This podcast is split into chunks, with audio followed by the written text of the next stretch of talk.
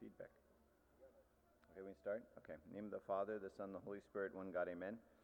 Um, I thought today we can continue our series on the Creed, so it's kind of um, uh, a bit more boring of a series, if you will, but uh, I think it's important um, that we kind of um, focus a little bit on this the concept of uh, the theology of the church and why it's important. So, last time, uh, um, this is the second session. In the first session, we talked about the history of the Creed, and we said that the history of the Creed was that it was written in over two ecumenical councils. So, the first council was the Council of, yeah, they're loud, uh, the Council of Nicaea, which was in 325, and then the second council was the Council of Constantinople in 381.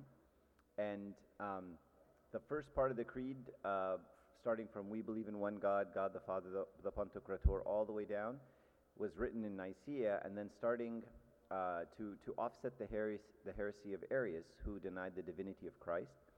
And then the second council of Constantinople, there was a heretic named Macedonius, and he denied the divinity of the Holy Spirit. And so they wrote the second part of the, of the creed, which is, uh, Yes, we believe in the Holy Spirit, the Lord, the giver of life, and proceeds down further. So those two pieces, and that's why sometimes it's called the Nicene Constantinopolitan Creed, sometimes it's called the Apostolic Creed. Um, are you going to leave? Don't leave. Tried to embarrass her, it didn't work. Um, so, uh, but now no one else is going to leave. See, that's the key. You know, Shireen's thinking about it, but it's not going to. She knows what I'll do, but she doesn't care. Anyway, so. Um, so, why does the, the, the, church put the creed in the middle of worship? And we talked about this, excuse me, last time as well, that we would take a, a, theological statement, a creed, and put it in the middle of the Agpeya, and we'd put it in the middle of the liturgy, and we'd put it in the middle of Vespers, which are prayer, prayer uh, services. And the, the, the church believes that there should be no distinction between prayer and theology, that there's no way I can just pray without having a, a, proper understanding of who it is I'm praying to and what it is what it is He did for me, and all of the, the things that we believe, right? And I imagine that if I walked into a uh, a, a, you know, a, church of, you know, of Mormons or, or Jehovah's Witness who believe something very different from me, that as they pray, I may feel a little awkward, right? They may say something that I don't believe. Um, and so the, the church puts, puts these, these, these creeds in the middle of the prayer to unite us. And that's why the, the kind of the key creed that we say in the liturgy is the one right before we start the liturgy of the believers, right? So you know how the liturgy has a few parts. One, the first part is the offertory, then we have the liturgy of the, belie- of the, the word, or the liturgy of the catechumens. And in that part, we read the epistles, we read St. Paul's epistle, the Catholic epistle, Acts, the Synaxar, which is a history.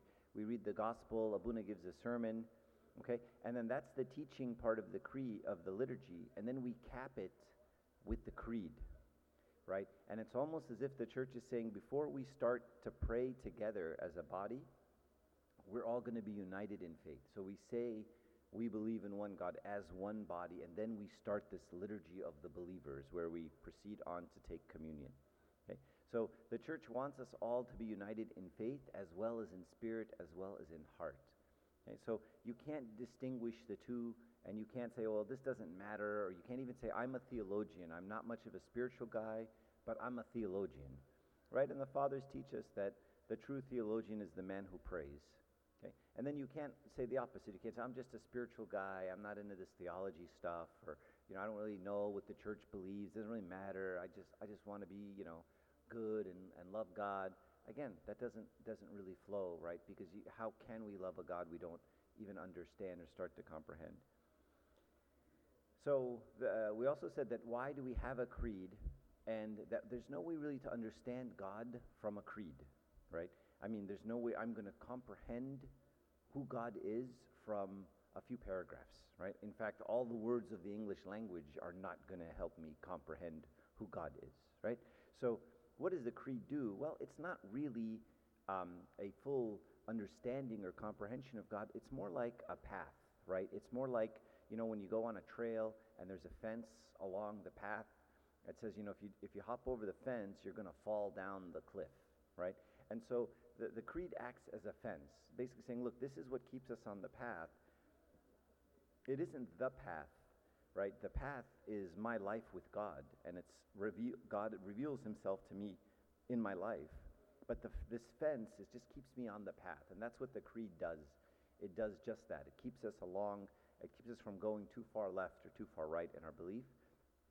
And it's really a beautiful thing and very uncharacteristic, if you will, of, of, of the church, is that, you know, the church went through a lot of argument and debate over these creeds. You know, when Arius came, he really made a mess of things. And don't think that Arius was excommunicated and that was the end of Arius, right? That, you know, like the icon of St. Athanasius shows he's standing on Arius at the Council of Nicaea, and then we all go, oh, Arius is gone. No, no, no. Arius stuck around, his followers stuck around, his churches stuck around, his theology stuck around. In fact, Athanasius, as a patriarch, was exiled five times after the Council of Nicaea because of Arius and his followers. Right? So these heresies don't just go away. Right? So don't think it just ended. Okay? Um, I forgot what my point was. Um,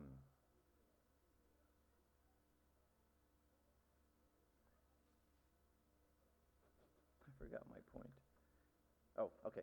So um, you know, this happens with age. So what, we, what, was, what, we're, what we're excited about is that after they went through this work and this, you know, this hassle and this study and debate and argumentations and fights and excommunications, the church really was shook by these things, right? So they, they, took, they took some time and said, you know what, so that, so that future generations don't go through this, we're going to write this down. We're going to write down what we believe, what we, you know, and in two paragraphs, we're going to write down what we fought about for 10 years, right? And it's a very nice thing because we don't want to go through the same thing over and over again, right? And so the church kind of laid this out so that future generations wouldn't have to fight the same battle. Okay? And it's kind of like when you go to a new place, right? You want to move, you know, you move to whatever, you want to go to Anaheim, okay? When you show up at Anaheim, you don't have to go out and, and, and make maps of Anaheim, right? Someone has already made a map of Anaheim for you, right? And it's on your phone. Okay? So you don't have to, every time you go to a new place, you don't have to discover it, right? Someone has gone through the trouble of, of. And so what you do is, you know, you go and visit Cancun, right? You don't make a map of Cancun. You rely on the work of the people who've come before you and have charted out these places. And that's really what the church does uh, for us. And idealistically, last thing I'll, I'll summarize here, uh, is that the church should be continuing to provide creeds, right? Th- there are new issues constantly being, that are constantly coming up, that are constantly being addressed, right? And the church should be alive and not rigid and frozen. And we talked a little bit about this last time, that the, the church isn't, uh, the word traditional doesn't mean that we just imitate the past and that we replicate what was done in the past, but rather that the church is alive right? And we see tradition and we see the church evolving and changing, whether it be language or rituals or adding things or subtracting things. You know, the church does this, right? I mean, you know, a very small example is, you know, in the early church, if anybody wanted to get baptized, the church would say, sure, we'll baptize you, right? And, and the reason the church would do that is because anyone who got baptized, right, was, was, was subject to get killed, right? So if they caught you, they're going to kill you, right, as a Christian. And you're, you're, you're outlawed by state religion, okay, kind of like the, the communists did, you know, during the, the, the, you know, after 1917, right? So anyone who shows up at church says, I want to be a Christian, everyone's like, all right, you know, feel free, okay? And then what happened after the, the Edict of Milan in, in, in 313 is that the churches, you know, once, once Christianity was no longer outlaw, outlawed, the churches started getting much bigger, right? People started switching, right? They found out that Constantine was rumored to be a Christian. So everyone said, you know what, I want to be a Christian. Now the church had to pivot, right? Because now there's this inflow of people, pagans and all kinds of people who are saying, I want to be Christian. So the church said, slow down. We're going to institute a new rule. You have to be, you know, have to learn for three years before we can baptize you right? And they instituted this, this, this waiting period where, you were, you would, this, where you'd be trained, and they invented this word called a catechumen, and then you would be a catechumen for three years. Now, this wasn't part of the early church, okay? So does that mean it's wrong? No. right? It's the church reacting and evolving to a situation, right?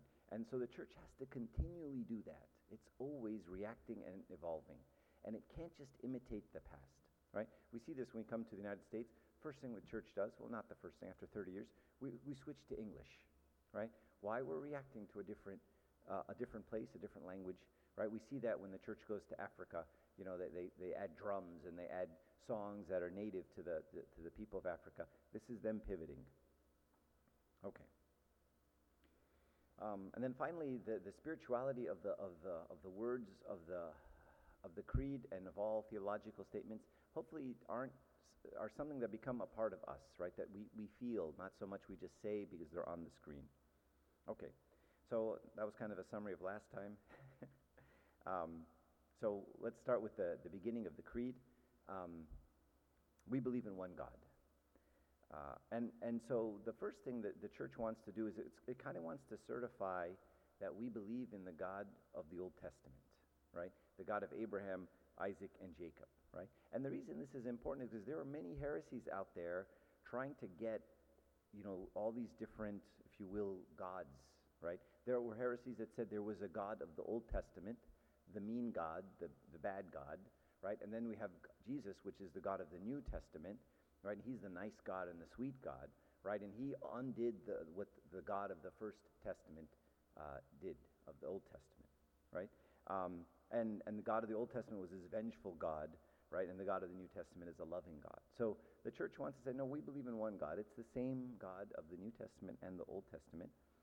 And, um, and, and, and sometimes there are uh, beliefs that the different gods may have different traits. So, you know, the God of the New Testament, the Old Testament was the ruthless characteristics of God, and then the loving characteristics of God are in the New Testament, right? And so some there's a split uh, in the in the split personality, if you will, between the two periods, right? Or sometimes people will say, you know, there is one God, but he appeared as the Father in the Old Testament. He appeared as the Son during the incarnation, and he appeared as the Holy Spirit during the, the period that we're in now.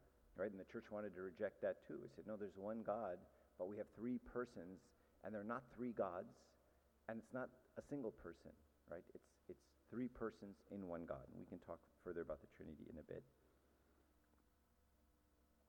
So, uh, further, we then say God is holy. Okay, holy is a characteristic of God. And, and what does the word holy mean? So, if we break down the word holy into its Greek root, What's the word holy in Greek? Who knows? Agios. Very good, right? So uh, when, when you're when you're a something in, in Greek, you put an a in front of a word. It means not that, right? And the word geos, G-I-O-S, what does that mean in Greek? Earth, right? So kind of like uh, geology, right, is the study of Earth. Geography is the mapping of Earth, right? So geos, geo, is the same root. So ageos means not earthly. That's literally the characteristic of God. He's holy, right? And he's not of the earth, which means that it's very difficult for someone of the earth, please no laughing, it's very difficult for someone of the earth to comprehend someone who's not from, who's not earthly, right? Who's heavenly by nature. Okay? And this is a trap we fall into, a lot of people, um, especially when we start to study theology, right? we start to study theology, we start to say things like, well, let me explain the Trinity to you. Which, of course, should immediately strike you as a very ludicrous thing to say, right? Because you're not going to explain the Trinity. Let me explain to you who Christ was and, and how the, the human nature and the divine nature interacted. I'll throw some Greek words at you, and then you're going to be very impressed with what I know, right? And if we fall into this trap that I can comprehend God, right? It's, it's then you've made, you've made God, unfortunately, into an idol. Right? Now it's idolatry. Now you're worshiping a God who you created. Right? Just like when you, when you carve an idol out and then you bow before the idol and you say, You made me. Right? We do that with God. We, we, we put him in a box. We make him look the way we want. We make him think the way we want. And then we say, Now I understand God. Right? So we have to know that as soon as I get God, I comprehend him, then I, I'm off. Then I don't, right? And I should always be in a stance of, you know, an ant, you know, looking up at a human being, right? infinitely more complicated than the ant, right? And at any point in time, if, if the ant, you know, looks down and looks up at me and says, yeah, I, I know what Archie's thinking, you know, and then starts explaining it to the other ants and say, let me tell you what he's thinking about. This is, you know, this is why he made that face, and you know, this is what's in his heart, and this is how he, Archie's reacting. You look at the ant, you go, I'm just going to smash you, right? I mean, it's an ant, right? There's no way the ant gets me, okay? And I'm a limited being, okay? So imagine when we say things like, let me tell you why God gave us COVID. Like, really? You're going to tell me what God's thinking? Let me tell you why this happened. Let me tell you why God did this to you. Really? Are you about to, you about to say that out loud? And, and look me in the eye and say, I, I know why God did this. Right? It's, it's no different than an ant looking at me and telling me, you know, telling me, oh, I, I understand why you're, why you're doing that. No, you don't. You're an ant. Right? So our comprehension of God is, is never a complete comprehension, right? We should always be standing in awe and just uh, as, as one of the saints say, like a lisping child standing before the principal, right? It's just, it's, it, you're nothing, right? And, and you have this, this, this feeling. So it's very difficult to find anything in the world that resembles God. And that's why a lot of times we, we use these analogies to try to explain who God is using earth. And we can do that because God made the earth, right? So we can look at, at the creation and we can see God's fingerprints, right? so we can see bits and pieces of who God is and how He approaches things and how systematic He is and how He created the body and how the body, you know, even different systems in the body are, in, are extremely consistent and different animals in the world are extremely consistent in the way they approach things. But still, that's a fingerprint, right? It's a fingerprint. So I, I, I can get glimpses of who God is, but I, I don't get Him, right? It's uh, more than you can get me from my fingerprint, right? You can't look at my fingerprint and say, yeah, I, think I get who, who Mark is, right? It's my fingerprint. Um, and then further, when we say we believe in one God, um, it means that nothing in this world should be our God. And this is a very spiritual meaning. Because can we have other gods? Sure, right? With a small g.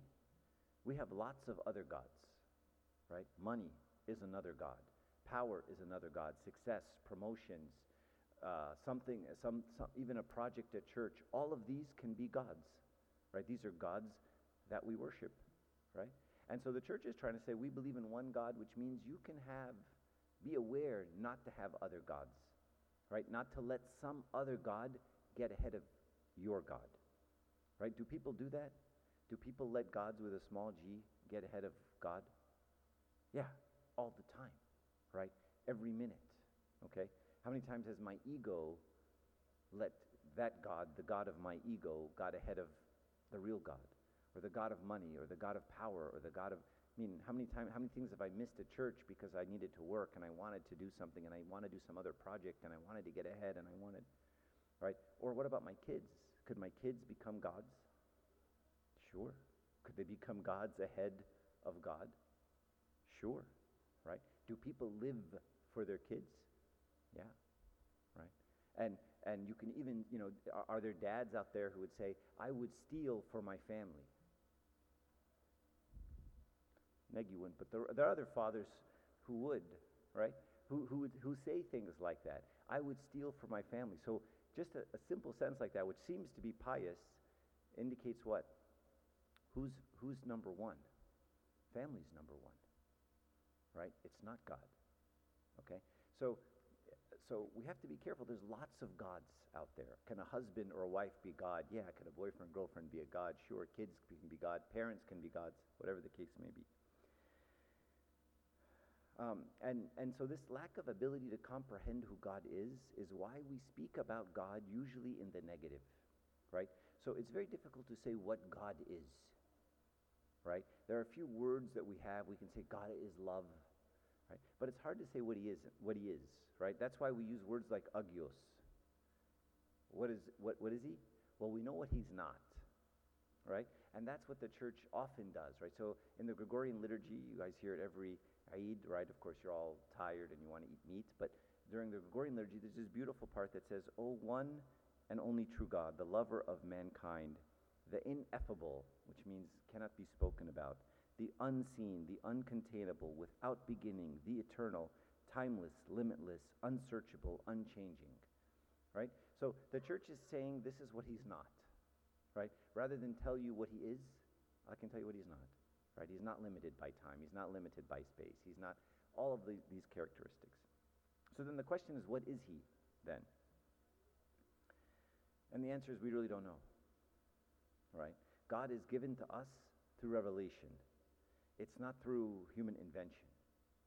Right? I mean, people, you know, people ask me, you know, they'll say, well, you know, I mean, understand why the church has to have a trinity. You know, why make it complicated like that? Why did, you know, and it's, you look at them, you're like, well, I didn't make this up. Like, I didn't pick a trinity, right? If I was going to make up a religion, who would pick trinity? It's just not a good idea, right? I would pick something simple and, you know, and usually involves you giving me money, right? And, and that's how I would create a religion, right? So th- the God that we have is revealed to us. It's, it's through revelation, right? We see, he gives us glimpses of what and who he is, right? And every once in a while, you know, like Moses says, you know, well, who shall I say you are? He says, I am who I am. It's like none of your business, right? That's what I would have said, but I'm rude. And so, hey, ant, you know, st- stand down, right? Um, and so, and going back, right, if we did know and we could comprehend, then he would be just an idol, right? And so we, we, we have to stand in awe of God all the time. And once we allow ourselves to make God into this little small thing, right? God is the God who really likes this hymn, or he really likes this thing, and he really likes me to do that. And then, then, then we're, we've limited who God is. Okay. Um, then we also say that God is the Father, our Father. And for Jews, obviously saying that God is uh, their Father was blasphemy and heresy, right? In fact, this is ultimately what they crucified Christ over, right? He, he, he made himself, he called God his Father, making himself equal with God, right? Uh, and, and ultimately uh, punishable by death. Another characteristic, and we say in the Creed, is the pantokrator. Right? What does the word pantokrator mean? Anyone know? And why do we insist on saying that word in Greek? Huh?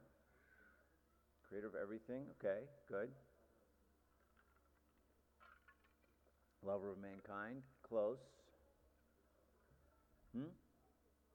In control of everything. See, Tanta translated it from Arabic, so she got the good translation. Right? So sometimes this word is translated the Almighty. That's a bad translation. Right? In Arabic, it's perfect. Dabat kul. Right? Controller of everything. Right? So let's go back to the Greek. Pantokrator, pan, means all. Tokrator is the same word that we have that comes from uh, like democracy, like demo, demo, democracy, right? So rule of the people, or theocracy, rule of God, or aristocracy, right? So ocracy is the rule of, the governing, the controlling, right?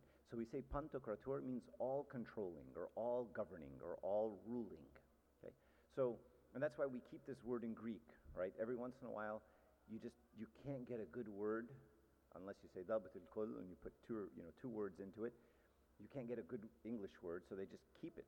They just kept it as pantokrator, right? Same with Theotokos, right? I mean, you know, it's, it's, it's sometimes translated as mother of God. That's not a good translation. Birth giver of God loses some of its meaning, so they say, okay, never mind. Theotokos, right? In Arabic, it's, again, a bunch of words, right? So they, they, they stick a bunch of words to translate it. Okay, so, um, so once I understand God as pantokrator, right, the theology of that, spiritually, this now has an implication to me, right?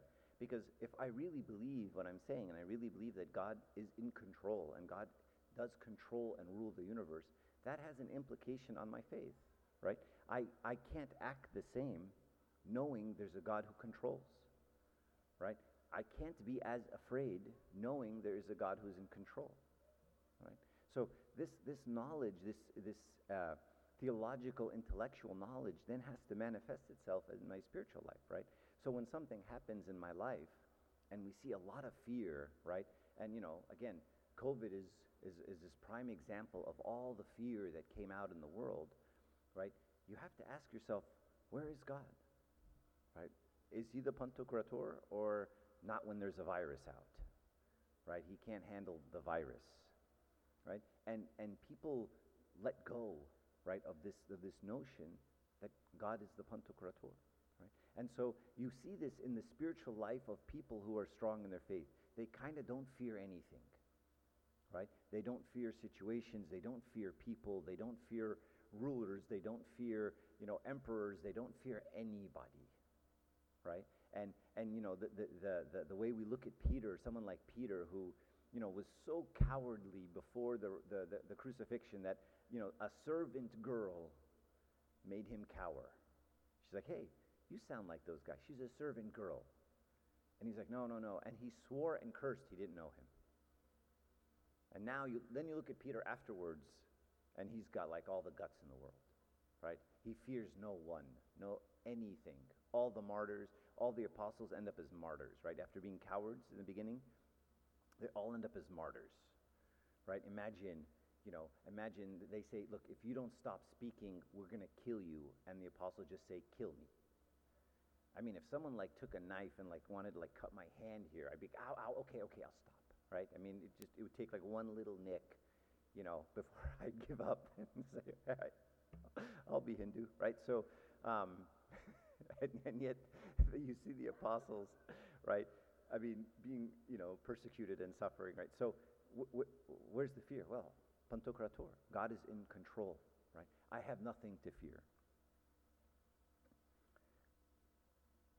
And the, the, now we have to put the two together, right? Because I can say he's my father, and I can say my father loves me, right? And the father, characteristic of the father, of course, is love. But then when I add to it pantokrator, it gives it a different meaning, right? Because my father can love me, but he can be impotent, right? I could be in a situation, I could, for example, I get arrested, okay? And yeah, my father loves me, but he can't get me out of jail because he has no power, right? So when I put the two together and I put that my father loves me, and he is the Pantokrator. Now this gives me a reassurance, right? Much like you know what, what somewhat Abuna was saying today, even when something bad befalls me, there's gratitude. Why? Because I have an assurance God is the Pantokrator and he loves me. I put those two together, there's very little to fear at that point. There's very little left uh, that, that, that could worry me. Oh my goodness, I have a lot left. انتوا خلاص نمتوا um, because we should also note I'll stop soon at some point just let me know when you want me to just go like this kind of enamel something um,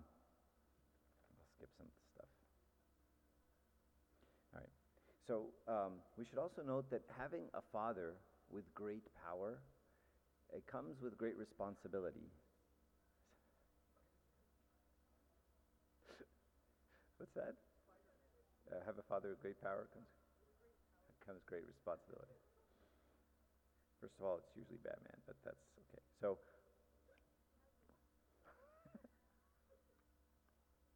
now it's on. Maggie, hang on, I'm chewing. Okay, so um, I forgot where that's from. That's right, this, but it's a it's a very common saying, right?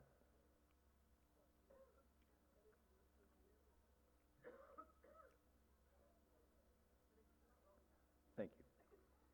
So, with, with, with, the, with, uh, with the knowledge that I'm the Son of God, and comes this, that my Father who loves me is also the Pantokrator, there is a temptation to say, well, my God, my God loves me, and my God is in control. So I can be flippant.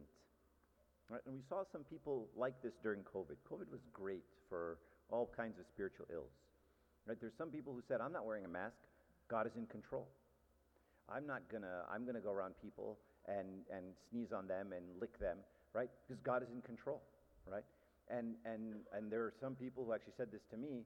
You know, I'd walk up to a place, no you know, they wouldn't be wearing a mask. And, you know, I'm like, oh, you're not going to wear a mask. This is when the early days of COVID. And they're like, I believe in God. You're like, okay, so are you going to wear a mask or not, right? So um, with, with this with this power, with knowing that this is my Father and He loves me, comes responsibility. Also, the responsibility to honor my Father. Right? Imagine your dad is the mayor, right?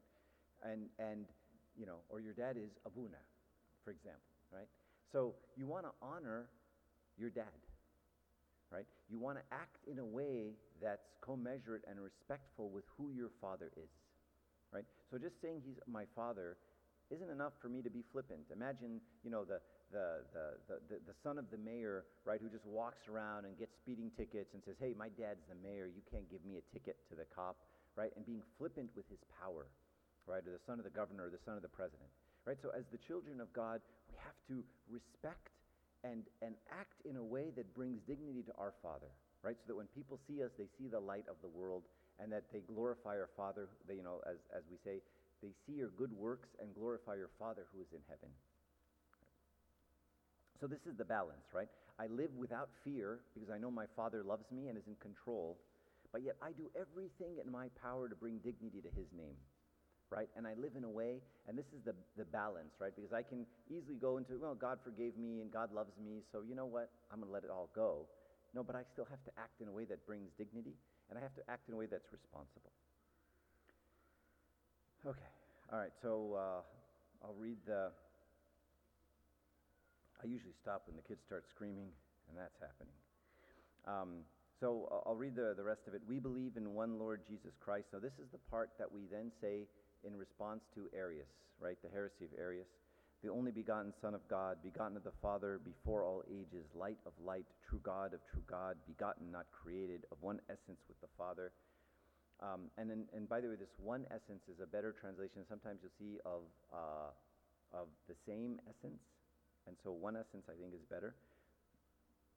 By whom all things were made, who for us men and for our salvation came down from heaven, was incarnate the Holy Spirit and the Virgin Mary, and was made man. So this next part uh, focuses on the divinity and the humanity of Christ. So I want to talk a little bit about the creation. What does it mean that he created the world? I think Sunday school is, it's ending. I should just end. My wife has given me the, right? You know, in the old days, when you get those, that, that hook that comes out and pulls the guy off stage, like the gong show? Yeah, exactly. Does anybody have any questions on anything? Yes?